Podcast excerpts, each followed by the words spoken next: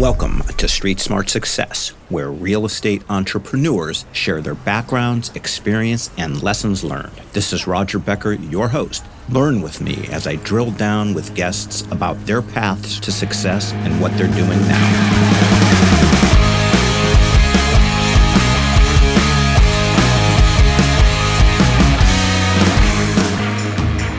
Today we have with us a interesting guy that's done a lot of different things in real estate prior to getting to where he is now, which is disrupting the senior living space. Uh, he is the founder and CEO of Shepherd Premier Senior Living. He's also a passive income expert and on a personal level, an elite travel baseball coach, which is interesting to me because a few years back, that was our life with our older son uh, in communities all over Northern California. Uh, he is Brandon Schwab. Brandon, welcome to Street Smart Success. Excellent. Thank you for having me, sir. So, Brandon, you are north of Chicago by, I don't know, 45 minutes or thereabouts. Are you a native of Illinois? Uh, is that where you're from originally, or did you move from somewhere else? What was the, what's the, the early childhood Brandon story?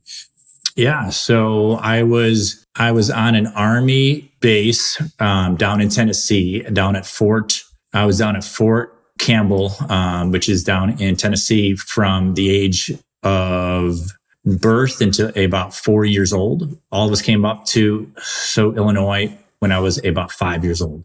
So I just turned 40. So I've been here for 35 years. Got it. And and you look great. Thank you, sir. you are welcome.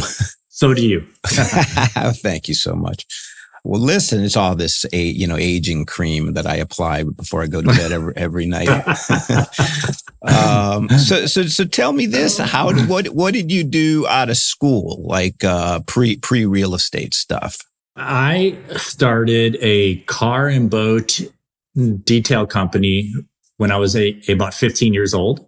When I got out of high school, I decided to do that full time. And I did that for about 14 years. And I finally closed it in 2010. That business kind of taught me how to operate a company, but it also taught me that I didn't, during all of that, I thought that I owned a actual, I thought I owned something, right? But a thing that I found out was I didn't own any type of asset because I didn't have anything at the end of it.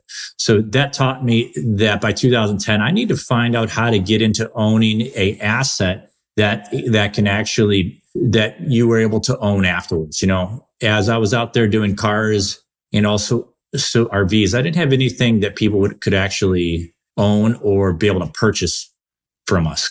They couldn't have, uh, well, do you mean like an end acquirer of the business, you mean, or?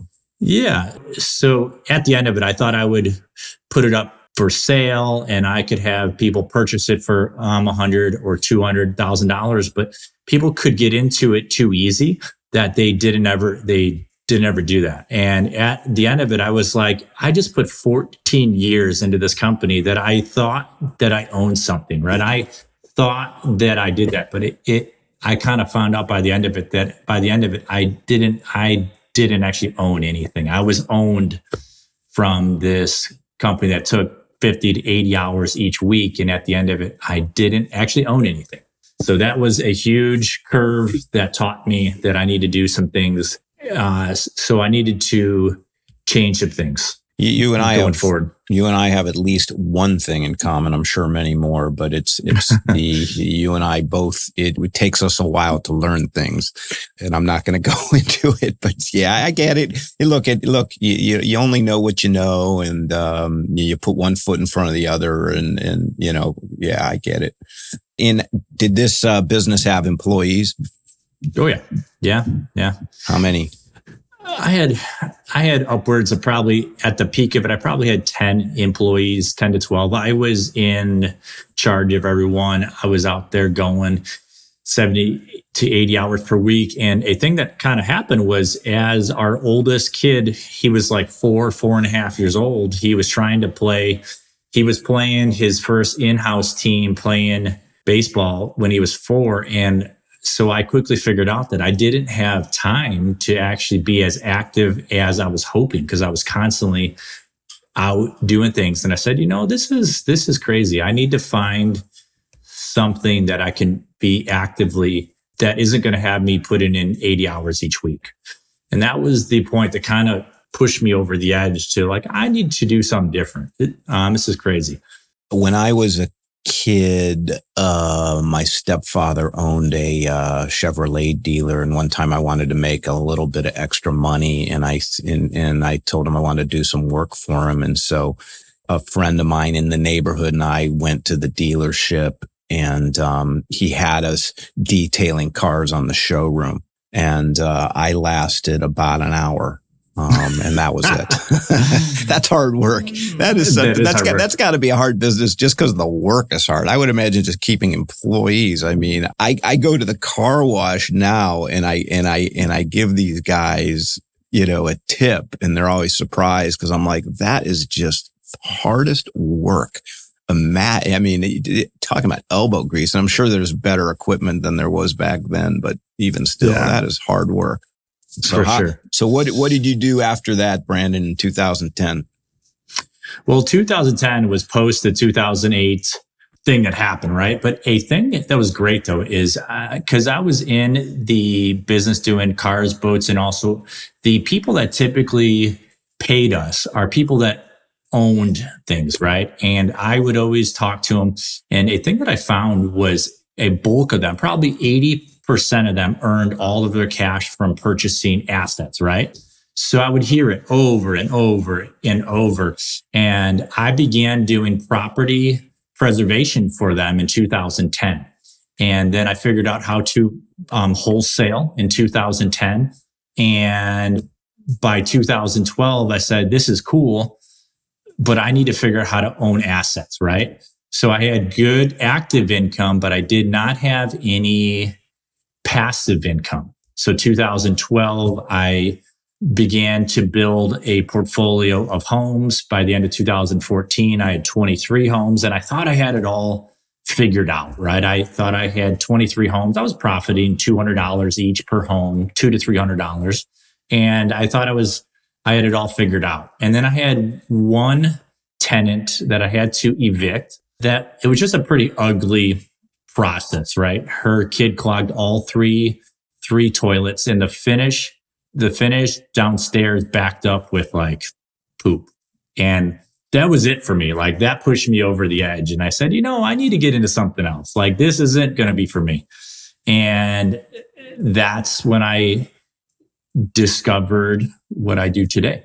It was in July of 2014. So what you do today is senior living. So how do you, how do you get from single family homes to senior living? You could have gone and done apartments or mobile yeah. home parks or any number of other things.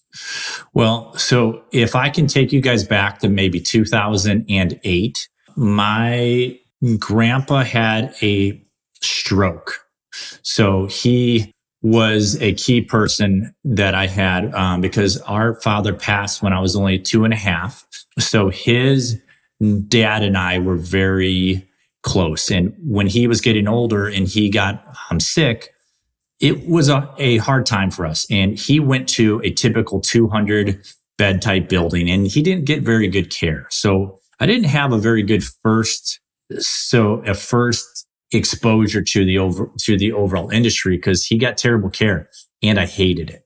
About seven or eight um, years later, I was down in Florida and I discovered a home that had five people in it. So that's how that, that got kind of connected is Kelly's dad, our father in law plays the piano at the old folks home 328 times per year for $35. We would always go to like these huge type places, 100 to 200 people. And I hated to go because it always took me back to the day that I didn't have a very, very, a very good experience with our family member. But this time it was in July of 14. We were in a home. And to be honest, I haven't ever been in a home before that cared for the elderly. I'm typically in these huge places that have a pretty terrible odor inside. The, the overall atmosphere isn't good because there's hundreds of people and the average caregiver has to care for 20 to 30 people each. This time I'm in a house and I'm going arms here. I have the arms and then I just go, what is this place? It has fire protection and there's five people in here and it didn't have the odor. So I talked to the person in charge and I said, Hey, how much do people pay to be in here? Like 1500 or 2000 each month? She did this like eye thing. And then this girl's answer was, huh, and just kind of kept on walking. And I was like, Kelly, this girl didn't even answer me. And I was just like, what type of answer was that? So I ended up calling her and I said, Hey, could you tell me? Cause that just whole evening, just my brain was just like spinning. Is, is, is Kelly your wife? Mm-hmm. Okay. Go. Got it. I have, I have been together with Kelly now for 15 years. We have two, two kids and, uh, I call this girl and I go, Hey, I was probably too high. Could you tell me how much they actually pay? And, and this girl goes, Brandon, I feel terrible. I thought you were only just kidding because they begin at 5200 a month. My head literally exploded. I was like, are you telling me that there's 26,000 of total income in this house that's 2,800 feet? I couldn't handle it. And, and the whole time going home, we were driving home from Florida, which is about 25 hours. I do have two kids that tend to take, they tend to take turns every other exit. It takes us like 25 to about 28 hours for us to get home. But pulling a 33 foot boat, I'm the only one that was able to do that. So, so I, so I bet you we were in Tennessee somewhere or Kentucky. And I figured out quickly that those homes, their expenses were only totaling up to maybe $15,000 per month. And I said, holy crap. This, is, house, this is, this is better than 200 in profit a month for a house. I figured, holy crap, that house with expenses, payroll, everything that I was able to add up. And I think I even added 20% to everything. Couldn't top 15,000. And I said, holy cow, that house is clearing over 10,000 per month. That was 2x that everything that I was able to earn by 23 houses. And I said, holy cow, this house is outperforming our whole entire portfolio that took me four years to build two times a month. And I said, I need to get into that. That's cool. Plus the overall atmosphere in these homes was totally, it didn't have the typical odor. It didn't have the, so like overall atmosphere that was like, every person asking for like help, you know, like help, help, help. Um, I hated that. So interesting. Okay, man. I mean, look, uh, I, I get it. I, I get it. I guess so. So where did you do your first one and in when? And did you go ahead and kind of like it was a light bulb? Let's sell all 23 homes, take our chips off the table and, and start one of these. Did you buy one? Did you start one? Where is it? All that stuff. Yeah. So one of the things I didn't tell you is I founded a group of investors that would get together every about 30 days and it, and I went to our upcoming event and I got in front of everyone and I said, Hey guys, I've got 23 homes for sale. It's like, who's interested? It was dead quiet. People are like, is he kidding? Is he joking? And I ended up being able to pair off 22 of those in about 32 days. The first house I bought was uh, a house that was 4,800 feet. Um, we bought it for $250,000. It was on the MLS for 500. So we offered uh, cash for half, closed in about two months, and we closed on it October 31st, uh, 2014. We got approvals and permits April of 2015, and I finished it and opened it September of 15. One of the things that was cool is this house was in a town of 832 people. So if I could prove it in a town of 832 people, we could do it pretty much anywhere because this town had the average household income was 80 to 85,000, but it was in an area that there was barely any people. This particular property I bought was 4,800 feet. It was on three acres and we put about $550,000 into the house. what was really cool was our all in was about 800,000. And then what happened was we had the house appraised later in 2018. Guess how much that house came back at? Because so I filled it in, in February of 17. And then in 2018, we appraised it and it appraised at $1.8 million. Is that because of the income in the business? Yes. Okay, I see.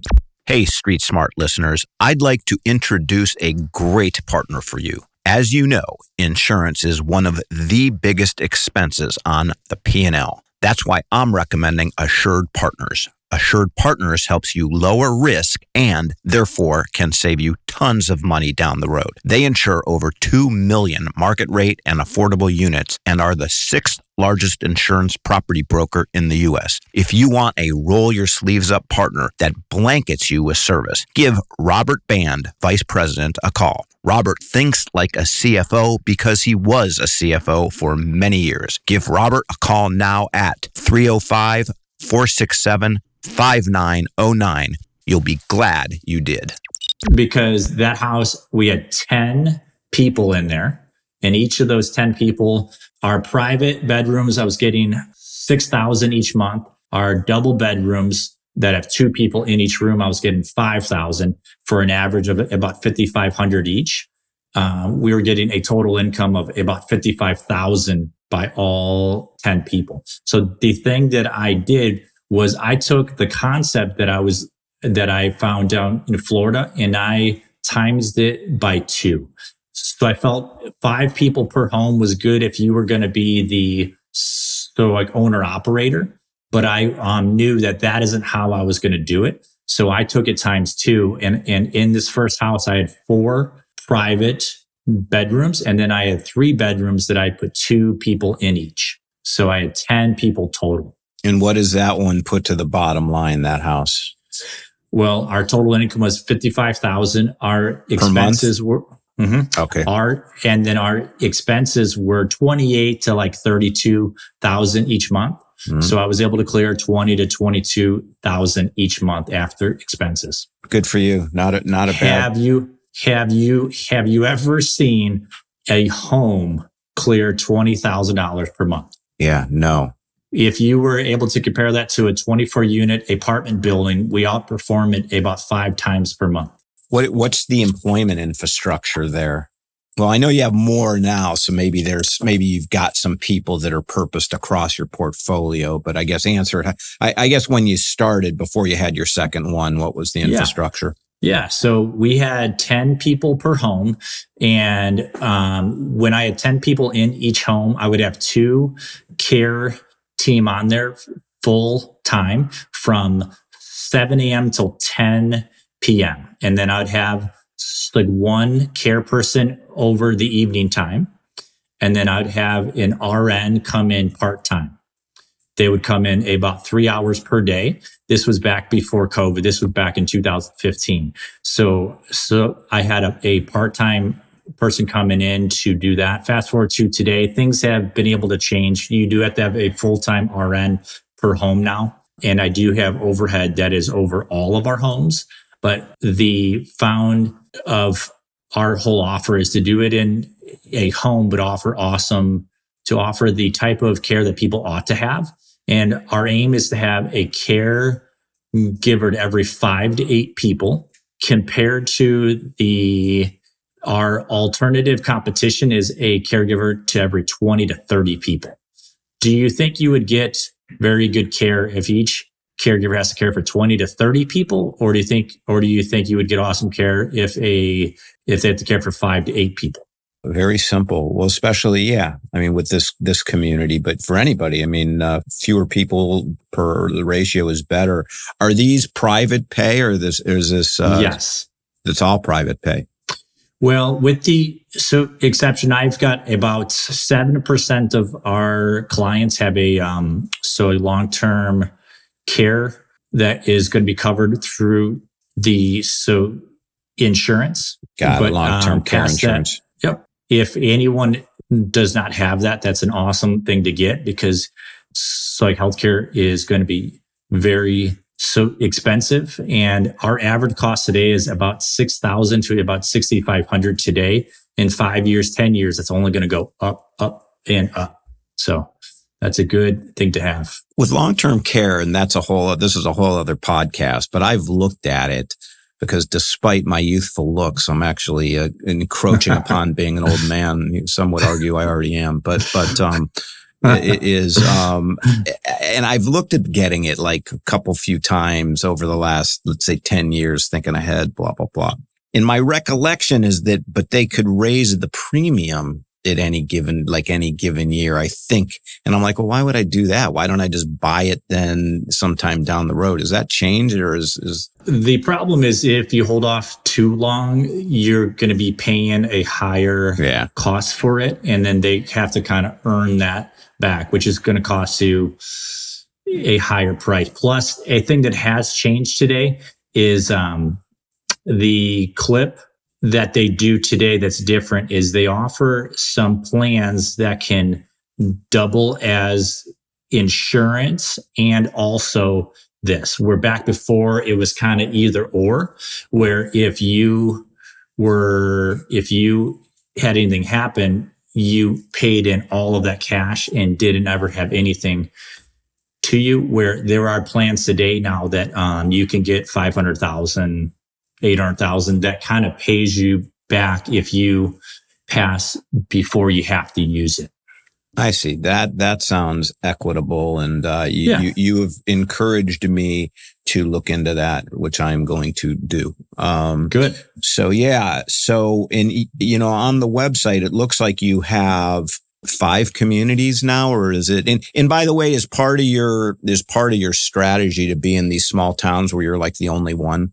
That isn't part of it, but I think that's kind of how things end up to happen because I do have to have homes that are going to be about 5,000 feet plus, And typically you can't find those homes in a downtown area. I got it. And the part that's even harder is that 5,000 feet has to be on the very first floor too. So that is even harder to find. Yeah, that makes so that those okay. So it, it kind of by default it wound up into that but then, right. then lo and behold, there you are. You're the only game in town. Uh, yeah. is, is a, okay. And so, so how many do you have? And like, what was the progression? It's a great story. I got to tell you. Thank you. Yep. Um, so fast forward to today. Um, so I tell you that COVID definitely held up the plan to expand. Our plan was to have 30 homes by 2022, and we we currently have five homes. We have two homes that are opening the first quarter of 2023. And I have 7.2 acres of land in Huntley that we are going to, we are going to be able to build, um, six homes, 20 beds each that is next to a property that has 5,500 homes that are all 55 plus touching us. How incredible is that? Yeah, so perfect. Our plan was to expand, but with COVID, the cost to have those homes built was able to go up from 15.5 million to over 25 million. I decided we we're going to hold off on that. And we are going to keep doing everything that all of us have. We've been converting properties for the past eight years. That takes time. So we are currently, we have a fund now and we are purchasing, we are purchasing properties that are up and also operational at a 14%. We'll buy at a 14 to 15% cap rate up front. We will close with cash and then we will do takeoff financing at an 8% cap rate. I so like I just it. Turn dollars over and over. How are you getting these things at a 14% cap? Paying cash, closing quickly. Nice. And so I also find that there is not a ton of people trying to purchase them, which is great for us because these homes are typically too tiny for the huge coast to coast type operators. They go, yeah, 10 beds, 15 beds. Yeah. Yeah. for us though, we have the appetite to buy 30 each year. Man alive. Good for you. Uh, you what's, sir. what's, yeah, what's the size of the fund? How much money are you our, raising and all that? Our fund is $25 million. It is expandable up to 50 million with um, things potentially crashing with our federal keep on being able to have, they keep on being able to print like 300 per day with inflation being 8.5%. I feel that people are looking for a tangible asset to put cash and it has to outpace an 8.5% and we are we are able to offer that. So we are a good asset class that is a good combo between um, healthcare and the actual asset underneath kind of partnered up together. So um, our fund is is currently um, it's a 506c. Uh, we are currently bringing in 25 million with expandable up to about 50 million. So I've got about five portfolios that we are target. I've got 5 million in our fund today. Um, we actually just went out to buy a portfolio and we actually got the owner to carry back financing under uh, 3%. So we, we are going to, we are going to purchase that property with the owner carrying. And how many facilities are in that portfolio? That, that portfolio is 46 total there's two homes, 46 total like beds, but a thing that's cool is they're 100% occupied. Why is he why is he selling them and is is is this a going in cap at 14 on this deal?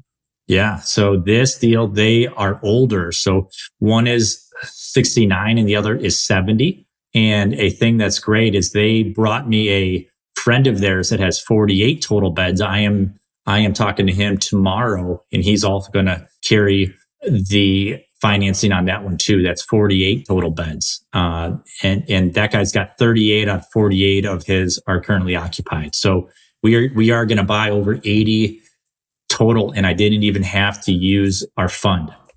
So if I had to buy each of them, they'd be about 4.5 million each. And we didn't even have to use our funds. So the target is to have our fund fully funded. So, so then I could go pay cash quickly to purchase these assets. Because if I can add 96 beds to our current portfolio, we would be able to 2x it. So like overnight and to purchase at a 14% cap and then for us to hold it for about six to 12 and then do take off financing at an 8% cap rate. We are doing, we are doing pretty good right there. What is the, uh, well, I guess a bunch of questions. First of all, to just back up a sec, uh, did you guys in the homes you had in 2020, did you guys lose uh, residents to COVID? No. Got it. None. Hmm. A, a thing that all of us found was that COVID kind of exploited the industry for how terrible it is. And it exploited it when it was on the front page that at the top, I heard about 42% of people that were in the industry that passed from COVID were in these homes that were 100 to 200 beds, that they could not control COVID from coming in. And soon as it did come in, they couldn't control it from just going from person to person to person. We closed our doors back in April. So we didn't have any person pass. In fact, we didn't have our first COVID case until December 23rd, 2020 two or 2020. So, and we did not have anybody pass from it at all, which is great. Yeah, for sure. So these these homes, the, the homes you're doing, or the 46 bed portfolio built in 69 and 70. What kind? No, no, no. The people who are the people that are the two people that opened it, they are older. So they, uh, oh, they're turned, 69 and 70. Yes, okay. I thought like they were built in 1960. Okay. I got it. Okay. No. Which makes sense. I don't think these facilities were like around back then. what, what kind of deferred maintenance is there? When, when, when were they built? So the places that have, I would say the occupancy over 85%, those places are typically in very good condition. There are times that I will purchase properties that have the occupancies at like 50%. Those are places that the deferred upkeep is pretty high. But when a place is at 50% occupancy, I can get it for a very, very good cost. Where if, if that portfolio would be worth 10 million full, at 50% occupancy, buy it for four and a half million. So cost. So after our team is, after our team is able to go in there, fill them up, we can add value of about $5.5 million by purchasing those. So our, our whole purpose of our fund is to, to buy about 50% that are going to be over 85%. The other part, the other 50% is to purchase portfolios that have the overall occupancy of a, about 50%. Those two together earn us very good cash. So each month. And it, it also gives us the overall upside as well you sound very methodical and, and, rational and strategic about the way you're going about it. It's pretty, pretty impressive. Thank uh. Out of, out of, you're welcome. Out of curiosity, do you have a mentor that you work with? I mean, that, that's helping you formulate your goals, or do you, is, you just doing this all on your own? Or um, I jump in and I take the like action, and then I quickly figure out did that action turn out awesome or did that turn out bad? And then I will quickly go, hey, timeout, change. And then, so I find people tend to overthink things oftentimes and they take forever to ever take action. I'm kind of the opposite, that I will be like, boom, in. And then I'll go, hey, things are going great, or I have to probably do things a tad bit. And that's kind of how I've gone. It has been tough the first couple so of years where I had to kind of so like learn the hard way. but um so you you and, shoot you shoot first and aim later. Yeah, that's the way I am. Yes. And this past year I actually had a deal that I didn't get done. And I was buying a portfolio of about um seven homes and they had great cash flow. The cash flow they had was like incredible. They had 55 total people. Their average person was 8,000 per month. And I was doing the SBA financing. They didn't fund in time. So I um, lost the deal and it ended up actually costing me 85,000 because our attorney bill that I had done over this five months was 125,000. And I thought that was going to be paid in the overall ending closing. But when they got an offer that was 1.5 million um, over ours, so they were buying at like a 10% cap rate. So I was buying it at a 14%. What happened was, um, they took the other offer. And then I had 30 days to bring in 12.5 million and I didn't get it done. That cost me $85,000 because I had to get the attorney down from 125,000 down to 85,000. And I didn't have anything for that other than Brandon. This just cost you $85,000. Don't do that ever again.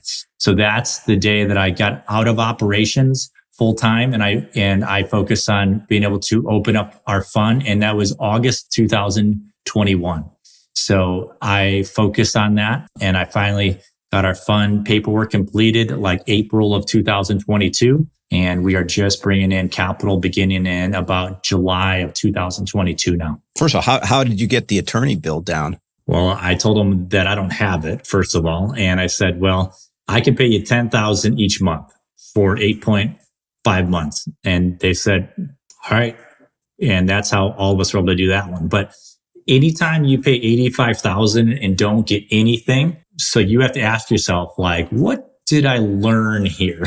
how could I don't have to do this over? Because that was a painful one. I don't think I've ever paid 85,000 and didn't get anything for it. Nothing. This year taught me though, and that's what I basically paid for. So if you think the cost of, so if you think the cost of college is going to be costly, try not having the answers and just doing things the hard way. It tends to be pretty, it tends to be pretty costly. in, in, in terms of the, the, the uh, properties you're going to be acquiring in the fund, uh, what's the geographic footprint? So at first we wanted them in our so area, I would say Chicagoland was our first target, but I expanded the target for our fund to um, central part of the country that would include. So I would include so bigger areas such as St. Paul, St. Louis, Kansas City, in so Indy, particularly a town called there's a town there called right outside of Indy called, I think it is Carmel, that the average household income is 135,000. We want to go to Columbus, Cleveland, all of those areas. And our aim is to put 30 homes per area. We are going to purchase 24 homes per year in this fund. Just wow, man. Purchasing, turning, purchasing, turning, purchasing, turning. First of all, do you have, you said, you know, what you learned about being too in the operations. Do you now have like a CEO or a general manager, whatever the title is of somebody that? Yes. Yes. Yep. Um, I had her come on last June, July time. She came on as an ED. She took a $45,000 pay cut to come over. And when I got out of operations in August, I bumped her up to chief of, of, of ops and she's been fantastic for us. Um, I can describe her as literally the complete, like opposite so of me. She's got checklists for just everything, checklists for just checklists. Very, a very good person to handle um, ops. I found that I didn't have a um, healthcare history, so I was kind of like trying to figure things out as things were going on, and I didn't add anything. In fact, I probably actually hurt operations because I didn't have any clue how to kind of handle that. So I chose to get out of of ops and kind of turn it over to her. And that was the top thing I could have ever been able to do. And how did you find her? We placed an ad on Indeed uh, for $70,000 and we had hundreds of people that came out and this gal just connected it with us. Her um, heart, she was at a big corporate place that had 100 to 200 plus beds. She filled her place during COVID and she just hated how they were caring for the folks there and just kind of felt that once she came to talk with us, she instantly, our, all of us got close because her heart and our heart, it was boom quickly. Got it. Very, man. very fast. Congratulations. Um, Thank you. Welcome. How are you financing these? What kind of debt? How am I purchasing properties? Well, you're buying cash, but then you're, but then you're, you know, for cash, but then you're doing long, you're financing them, right? So, uh, yeah. Uh, what, what kind of loan products? Um, so a thing that I do is I get about 80 percent, 80% LTV from, I'm getting offers from people in the area. They are the easiest ones. A thing that they give me is they give me a 25 year AM. They give me a five year term and they will give me about five to five and a half percent type like rates. I am able to do that up front. And then our end product is an FHA product that's backed by the federal government that takes about 10 to 12 so like months to get in. Uh, but that's a 35 to 40 year AM. It's a perm um, loan sub threes. And that's an FHA program backed by the federal government. It's called the 232 LEAN program. That is by 2050, they have to add 600,000 places just to keep up with the elder count. And this FHA program is only for places that have 100 beds plus, And it's a very good takeout program, but it takes time. So our top plan with our fund is that I use our fund to close in about five days to about 10 days. And then I do takeout financing within about the first three months that pays all of those funds back to our fund. And then I just keep doing it over and over and over.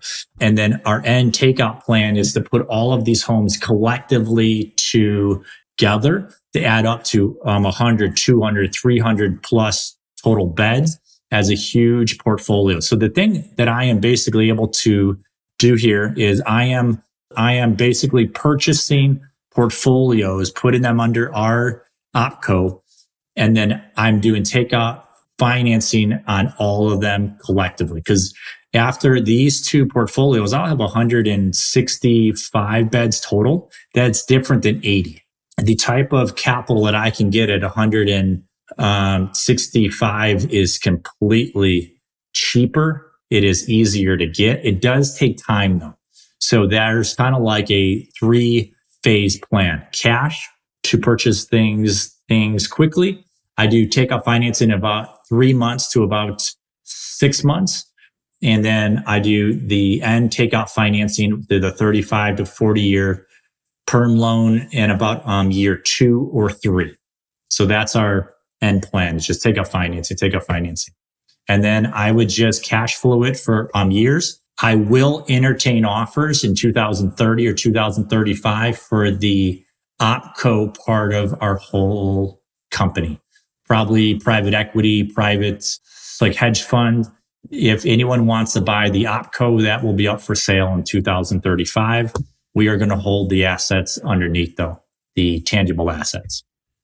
Only if I can get a 10 to 12x of cash flow. And to go back a half a step, uh, at this juncture in terms of you know acquiring these facilities let's say 40 50 beds 60 beds uh, what's the competitive landscape in terms of people acquiring these? I know you very few. Very few. This industry is full of so like mom and people who have a home or two maybe three and they are in there every day put in 80 hours so each week. So there's very few companies that are trying to target this 10 to 20 person type house because that's all our fund will purchase. So as I tell you, we are purchasing a portfolio that has 48 total. They have three homes, 16 people each. That's the only avenue that I can purchase these homes because it has to fit the boutique type, the boutique type feel. That's the only asset class that I could put cash into. And our, our very first fund is they have to have cash flow and they have to have the occupancy from 50% up to like 85 plus. They can't be empty. I have to have cash flow because people that I've talked to in our family offices, they are trying to find cash flow quickly and they are looking for tax perks too. So I can help them in each of them. And, and I can also do takeout financing quickly. In comparison, if I purchase a home and turn it into this purpose, it takes me about 1.5 years to get it fully cash flowing. And that hold time isn't for everyone. There are going to be investors that are fine with holding for two, three, five, ten years. Some investors are looking for cash flow quickly so they can feel comfortable in the asset class, which during COVID, I felt that I had a higher percentage of people that are asking for cash flow quickly. So I opened our first fund towards that. Got it. My goodness. Are there any uh, other funds that you know of that are acquiring, you know, properties, you know, with 10 to 20 residents? No. Yeah, I, I believe it. I, I, I yeah. get it, man. Wow. Thank you. Well, yeah. it's a thing that I do that I don't feel.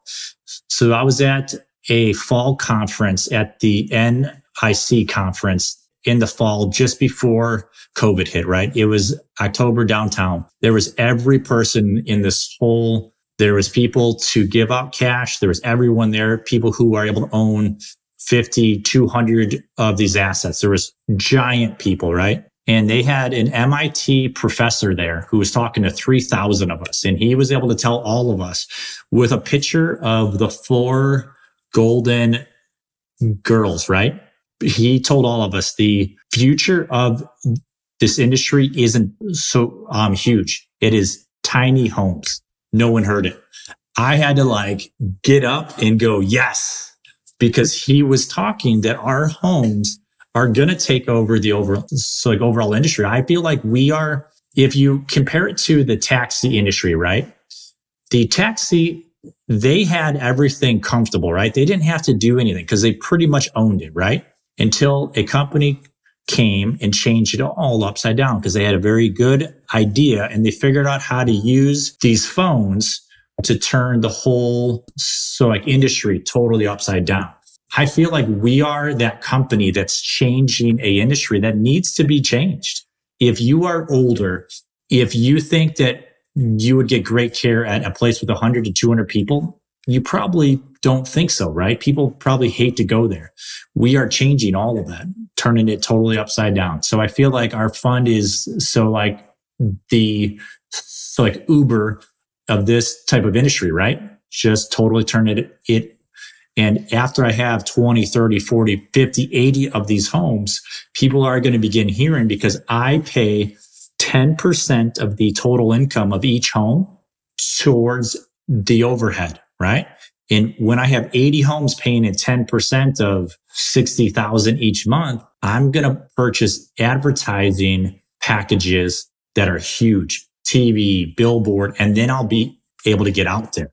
As I'm able to get to 200 homes, 300 homes, we'll be coast to coast and people are going to go, who is this guy? Who is this guy that has these little homes? And they will hear of us over and over. So that's how we are going to change this industry. So for any family office that is able to hear this, this is a good place for you to put your portfolio. If you, if you can get 20% of your portfolio in this, so like asset class, this is a good place for um, you guys to be because it was the top performing asset class during the um, last crash in 2008. It outperformed apartment, office, every other asset class. It outperformed them by almost 6% to investors. That's uh, from 2005 through 2015. Yeah, because it's so needs driven. You can't, uh, that it's, that there's, there's no elasticity in the needs. You, you can't do without it when you get to that point. Um, and the funds that typically pay for it are typically older funds. So they are there.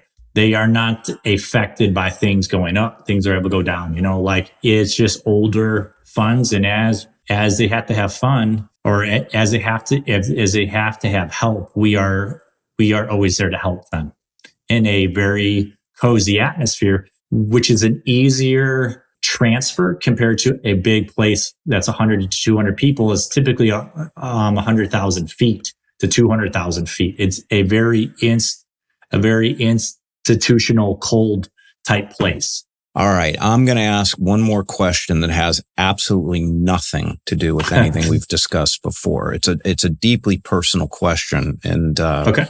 So my dad, like you, died when I was a very little kid. I was actually six mm. and you said two and a half. So here's my question. I, cause I've yet to figure this out in my own life.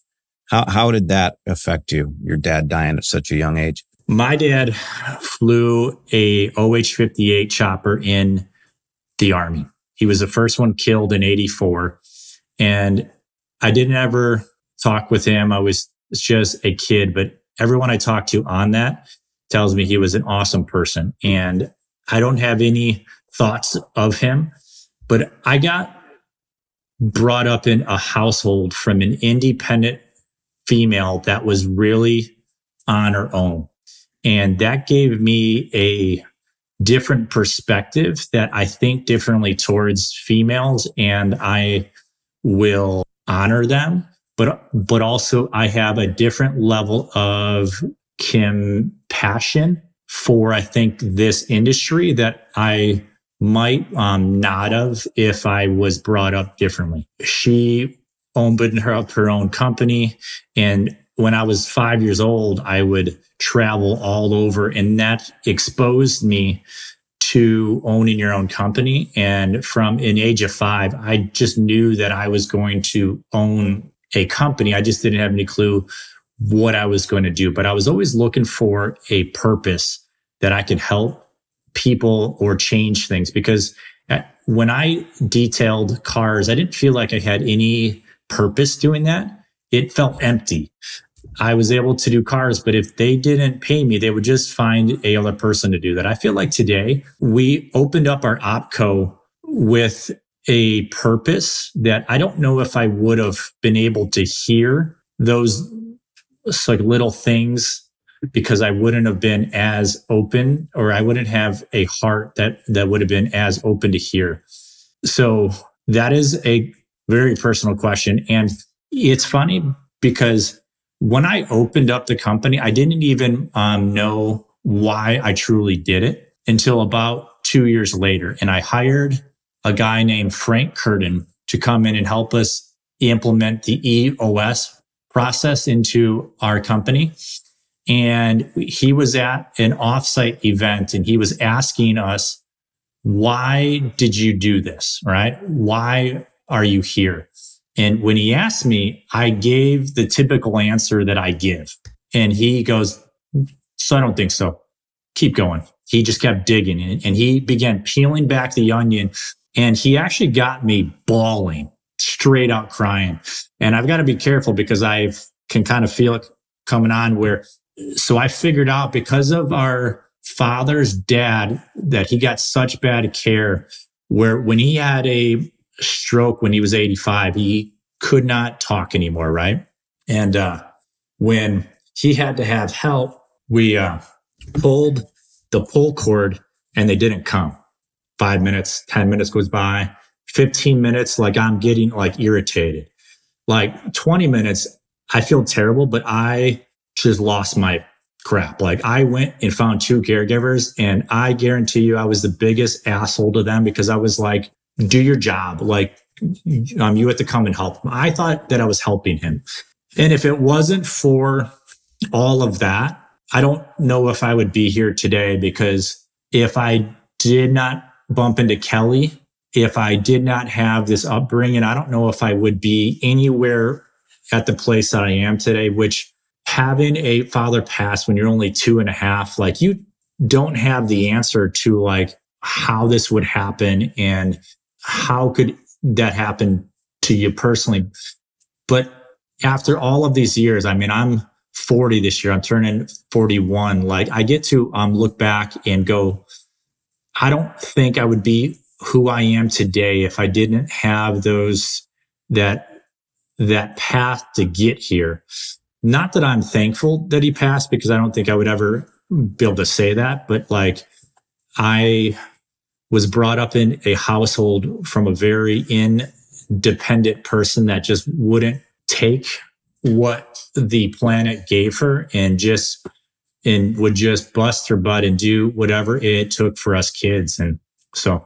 All right. Well, sorry for that question. No, no. Let, us let's we'll dovetail out. Uh, you, are raising money for this fund. You've got an, an incredible uh, path ahead of you. How how does one get a hold of you, Brandon? The best way is probably to book a time to talk with me. For anyone that's been able to get to this conversation, we've been talking here for about 55 minutes here. um, what I would do is the highest thing that I can offer you is probably time. It's the highest so like value offer that I can give you. And if you are able to go this far, I would give you opportunity to talk to me directly. If you would go to the page on the internet, it is my first name and last name.com, which I'll put it in the chat if it's here. B R A N D O N S C H W A B dot com. That's probably the best avenue to get a hold of me or call our office. Our office phone number is 847 380 8624. So that would be great to talk. If you're interested in anything that I have, questions on anything, I'd be happy to help answer all of your questions. I think this is a thing that I could talk on for eight hours. I think for us trying to cram all this into 45, I think you have been able to do good, but we are just like at the very tip of the iceberg. The tip of the iceberg for sure. Okay. Well, we're going to, we're going to get underneath this, underneath 60 minutes by ending it now. and uh, I will circle back with you. We're going to do this again next year and I will catch up where, with your progress. And I'm very, Thank very you. impressed with what you're doing and God bless, man. Talk to you soon. All right, sir. All right. Thanks very much. All right, Brandon.